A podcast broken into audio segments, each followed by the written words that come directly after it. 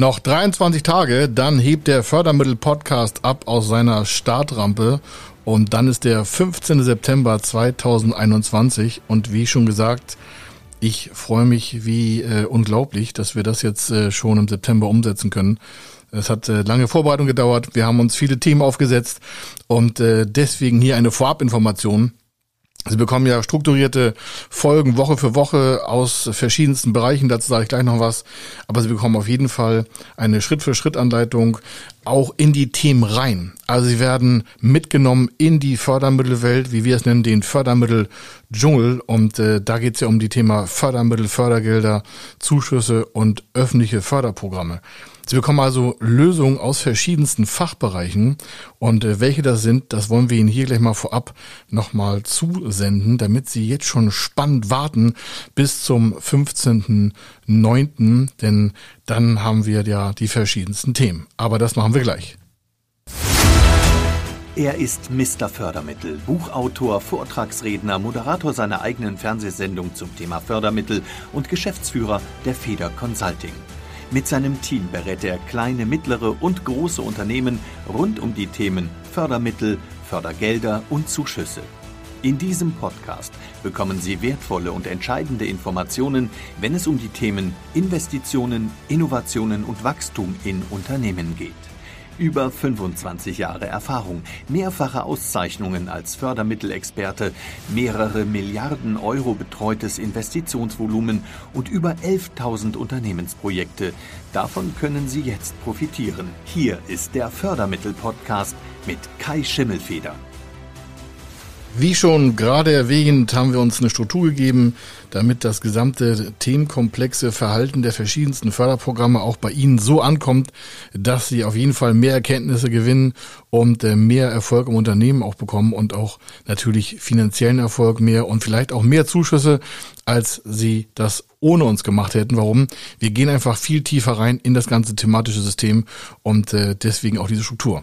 Wir werden also auf jeden Fall Praxisfälle aus verschiedensten Fachbereichen äh, nehmen und äh, Sie sind einfach dann live dabei, wie wir das sezieren. Und ich meine wirklich sezieren, ich sage gleich noch ein Beispiel dazu. Dann werden wir uns das Thema Mindset Unternehmertum angucken. Und wenn Sie fragen, was hat denn das Mindset mit dem Fördermittelthema zu tun? Ohne die richtige Einstellung, ohne das richtige Verhalten, auch bei Förderstellen oder auch in Bankgesprächen oder auch mit Investorengesprächen oder auch bei Beteiligungsgesellschaften, die aus Förderkapital ja vielleicht auch strukturiert werden können, oder, oder, oder, da ist das natürlich manchmal schwer. Ja? Ob wir jetzt Aufschieberitis nennen wollen oder äh, dass man nicht richtig eingestellt wird oder dass man nicht richtig ähm, auftreten kann oder dass man vielleicht hier und da Angst hat, äh, von der Bank richtig zu verhandeln. All das werden Themen sein, die wir durcharbeiten und sie werden aus jeder Folge, das kann ich Ihnen versprechen, aus jeder Folge einen riesen Vorteil gewinnen. Und ich hoffe, Sie damit äh, für uns als weiteren Hörer zu gewinnen und äh, dann kommen die nächsten Themen automatisch. Natürlich nehme ich Sie auch mit in den verschiedenen Podcast-Folgen zu unseren Live-Mitschnitten. Wir machen ja bei LinkedIn Live oder auch bei Facebook oder auch bei YouTube Live-Veranstaltungen. Da können Sie direkt auch Ihre Fragen stellen. Das hat das Thema mit dem Live auch als Vorteil, weil wenn wir nur Podcast machen würden oder nur Video machen würden oder nur Fernsehsendung machen würden, dann ist das meistens so eindirektional. Das heißt, wir reden viel und dann kann keiner reagieren. Bei unseren Live-Veranstaltungen, wie gesagt, auf LinkedIn oder auf äh, Facebook oder auf YouTube, da können Sie dann dementsprechend auch gleich Ihre Fragen stellen, weil wir ja dann live sind und wir können direkt auf Ihre Fragen auch antworten. Auf jeden Fall, das wird alles mitgeliefert, auch in den Podcast-Strecken. Und dann natürlich haben wir uns gedacht, wir bringen auch ein kleines Fördermittellexikon mit, dass Sie hier und da mal nachhören können, wenn Sie irgendwelche Begriffe noch mal tiefer einsteigen wollen. Das macht uns am meisten Spaß. Wir haben jetzt schon ein Fördermittellexikon auf YouTube. Das wird nochmal erweitert um eine hörbare Funktion. Also von daher hier im Podcast auch das Thema Fördermittel, Begriffswelt. Dann können Sie auch bei Förderstellen und auch bei Banken und Förderprojektbeteiligten besser mit sich auch in die Umsetzung gehen. Und was ganz spannend ist, wir entringen natürlich auch spannende Ausschnitte aus den Fernsehsendungen, aus den vielen Gesprächen mit meinen Gesprächspartnern von den verschiedenen Entscheiderstellen, sollen sie auch profitieren und hören da live mit, was es zu beachten gibt. Gibt es neue Förderprogramme? Wie sehen die aus? Was kann man machen? Was können Unternehmen oder auch Gründer davon als Mehrwert mitnehmen? Und dann wichtig, ganz wichtig für mich ist, dass Sie natürlich auch mitnehmen, dass wenn wir auf Vorträgen sind, Sie quasi mit dem Podcast dabei sind. Wir haben Interviewgäste in meinen Vorträgen oder wenn ich auf großen Bühnen zu sehen bin, dann nehmen Sie natürlich auch die Audiospur mit und damit haben Sie einen weiteren Vorteil. Sie sind also quasi fast live dabei, wenn wir irgendwo in Deutschland auf der Welt irgendwelche Vorträge halten zum Thema Fördermittel, Fördergelder und auch Zuschüsse. Und ein kleines Beispiel möchte ich Ihnen vorab geben aus dem Bereich äh, Praxisfälle. Da werden wir Woche für Woche auf jeden Fall eins bringen.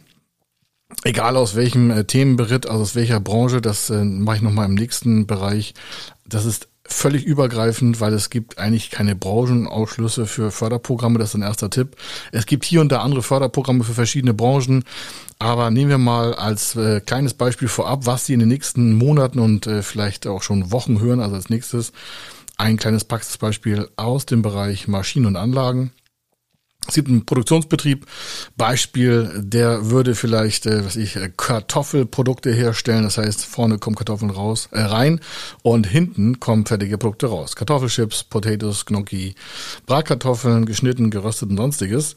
Und äh, so eine Maschine kostet mit allem drum und dran dazwischen, äh, können Sie rechnen, ungefähr so acht bis zwölf Millionen Euro. Wie kommt das? Die Maschine nimmt ja hinten die Kartoffeln auf und dann werden die gewaschen und gereinigt und vorbereitet und gekocht und äh, gekältet und alles und was. Und das braucht sehr viel Energie und sehr viel Wasser. Und äh, in diesem Bereich dieses äh, Praxisbeispiels ist es so, dass wir die Maschine, das ist Sonderanlagenbau, das heißt also Sondermaschinen, die sind nicht aus der Stange zu kaufen, die wird quasi während der Konzeption, werden die einzelnen Teile zusammengesetzt und auch kalkuliert und äh, dann werden Produktivitätsschritte dargestellt oder auch Energieverbrauche und dann wird das alles optimiert. So. Was hat das mit Fördermitteln zu tun? Der Fördermittelbereich hier ist nicht auf das Unternehmen ausgestellt, sondern auf die Maschine direkt. Hier wird also ein Investitionszuschuss, Zuschuss, geschenktes Geld vom Staat, immer merken, auf das Thema Produktivität und äh, Energieeffizienz äh, gelegt. Das heißt, es werden verschiedene Maschinen verglichen. Vielleicht hat der Produktionsunternehmensbereich schon eine Maschine, die man für als Vergleich annehmen kann, oder es wird eine Modellanlage berechnet, und zwar auf Standardbasis. Und wenn jetzt diese neue Maschine mehr Produktivität schafft, dann reden wir von 1,5, vielleicht 2 Prozent mehr Produktivität. Das kann aufs Jahr schon ein paar Tonnen ausmachen. Und das gleiche auch noch mit Energieeffizienzmaßnahmen gekoppelt. Das heißt, es verbraucht vielleicht weniger Strom, weniger Wasser, äh, weniger Wärme, weniger Kälte. Das sind alles Einflussfaktoren in einer ganz tiefen technischen Ebene zum Thema Fördermittel und Zuschüsse. Und dann wird aus diesen ganzen einzelnen Faktoren heraus äh, der Antrag generiert. Sie merken schon, das ist jetzt nicht einfach mal ein Papier, dreimal seitig und dann wird das Ganze schon funktionieren. Nein, hier gehen wir in die Tiefe. Das ist alles bei uns im, bei Feder Consulting tagtäglicher äh, Bereich. Das mag jetzt kein Standardfall sein, aber das ist etwas, was wir gerne machen. Warum? Wenn eine Maschine nehmen wir rund an, 10 Millionen Euro kosten würde und äh, wir können im Jahr dieses Unternehmen von einigen Megawatt Energieverbrauchen befreien. Das heißt, die Maschine ist äh, energieeffizienter, verbraucht also pro irgendetwas äh, weniger äh, Strom, dann spart aber das Unternehmen natürlich Stromkosten. Das ist das eine. Das ist aber gar nicht so entscheidend. Entscheidend ist, also für den Förderantrag, sondern entscheidend ist, was ist das eigentlich an CO2? Warum? Die Förderung gibt es auf Reduzierung von Tonne Kohlenstoff. Also dementsprechend, also dementsprechend hier CO2-Reduzierung. Das heißt, in so einem Förderantrag gehen wir runter und äh, kalkulieren die Energiebedarfe und dann wird die über einen Umrechnungssystemsfaktor ähm, auf äh, CO2-Basis runterkalkuliert und je eingesparter Tonne CO2 gibt es einen Zuschuss. Ein Beispiel könnte sein, pro eingesparter Tonne CO2-Zuschuss gibt es einmalig 500 Euro. Das macht natürlich schon eine Menge aus, wenn Sie da einige Tonnen einsparen äh, bei jeder Produktionsstrecke, so dass wir im Jahr vielleicht auf drei, vier, fünf, sechs, 800.000 Euro Einsparung kommen aufgrund der reduzierten CO2-Emissionen. Sie merken schon, hier ist nicht ausschlaggebend, was das Unternehmen erstmal primär macht, sondern hier geht es um Energieeffizienz und das ist ein förderbarer Thema, weil das halt sehr komplex ist. Hinzu kommt noch, dass diese neue Maschine vielleicht produktiver ist als produktiver ist als bestehende Maschinen, die schon vor dem Unternehmen aktiv sind. Und wenn man die Produktivität umrechnen kann in Materialeffizienz oder auch im Verbrauch von Wasser oder im Verbrauch von Energie, meistens hier im Verbrauch von nicht verbrauchter Energie, dann ist da wieder eine Produktivität über die CO2-Einsparung zu messen. Und das wiederum erhöht den Zuschuss, das vergessen dann viele, weil ja die Produktivität, also mehr ähm, Aushub von, von äh, Produkten bei gleicher Energieaufnahme im Vergleich an der Vergleichsanlage, äh, erhöht den Zuschuss. Und das heißt, wir haben zwei Zuschusswege, um dann subsumiert den, äh, also zusammengezogen, den Fördermittelzuschuss auch darzustellen. Und das wiederum reduziert so eine äh, 10 Millionen Anlage vielleicht auf, in diesem Fall waren es ungefähr eine Million Euro Zuschuss. Das klingt jetzt für einige viel, für einige wenig, ist erstmal sekundär, nur merken Sie, das sind 10 Prozent auf die 10 Millionen. Und so eine Maschine hält ja ein paar Jahre, vielleicht sogar Jahrzehnte. Und dann ist das natürlich entscheidend, wie Produktivität die Maschine schafft oder auch wie viel Energie sie weniger verbraucht als sonst Anlagen am Markt. Das heißt, das wirkt sofort auf die Kosteneffizienz des Unternehmens. Denn wenn ich bei gleicher Produktionsmenge weniger Energieaufnahme habe und auch noch Finanzierungskosten spare, und Sie merken, da tauchen wir ein bisschen tiefer ein, dann haben sie natürlich eine höhere Rendite im Unternehmen. Das heißt, das Unternehmen hat insgesamt weniger Energiekosten, weniger Wasserkosten, weniger Wärmekosten, weniger Kühlkosten. Und das wird auch noch belohnt vom Staat mit dem Zuschussbereich. Und das Unternehmen hat einen besseren CO2-Footprint. Also das Thema Nachhaltigkeit wird hier auch nochmal angeschnitten. Und so haben sie fünf, sechs, sieben Parameter, die auf die finanzwirtschaftlichen Parameter des Unternehmens sofort wirken.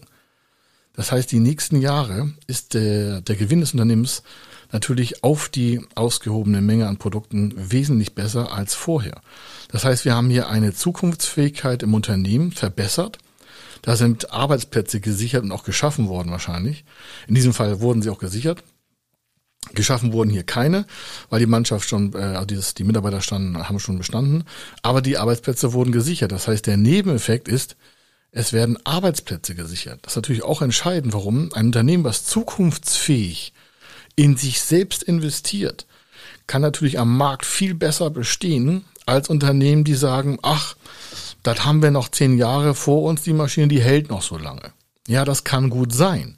Aber was hätten Sie schon in zehn Jahren sparen können, wenn Sie frühzeitig investieren? Und es ist bei vielen Investitionen so, es wird zu spät investiert und äh, der Gewinn, der aus dieser äh, Vorinvestition stattfindet, kann gar nicht gehoben werden. Das heißt, je früher ich mit intelligenten Investitionen in meinem Unternehmen arbeiten kann, desto früher kann ich auch von der verbesserten Rendite profitieren. Das heißt, wenn eine Maschine mir natürlich trotz der Finanztransaktionskosten oder der ganzen Investitionsbereiche eine bessere Produktivität herstellt, dann kann ich halt vielleicht schon 15 oder 15 Jahre vorher eine bessere Rendite erarbeiten als der Mitbewerb, der halt auf alte Maschinen setzt.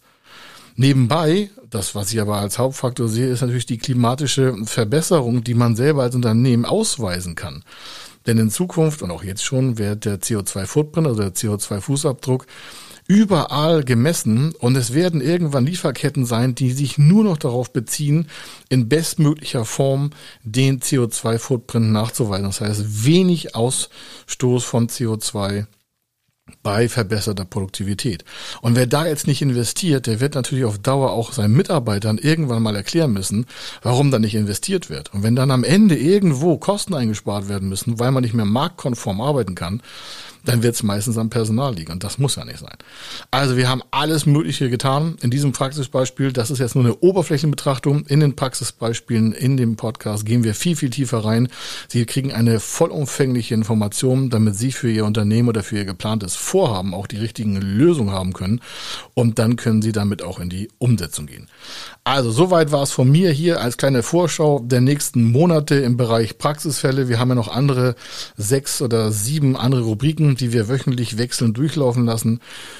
Beim nächsten kleinen Vorschau, den mache ich nochmal in drei, vier Tagen, da bekommen Sie einen weiteren Einblick vielleicht in das Thema Mindset Unternehmertum, dann bekommen Sie das auch nochmal frisch auf die Ohren und dann wird die Zeit bis zum richtigen Rocky Start vom Fördermittel Podcast verkürzt. Bis dahin hier war ja Kai Schimmelfeder. Ich freue mich halt immer noch äh, doppelt und dreifach und ich danke Ihnen, dass Sie bei uns sind. Äh, bis dahin wünsche ich Ihnen eine gute Zeit.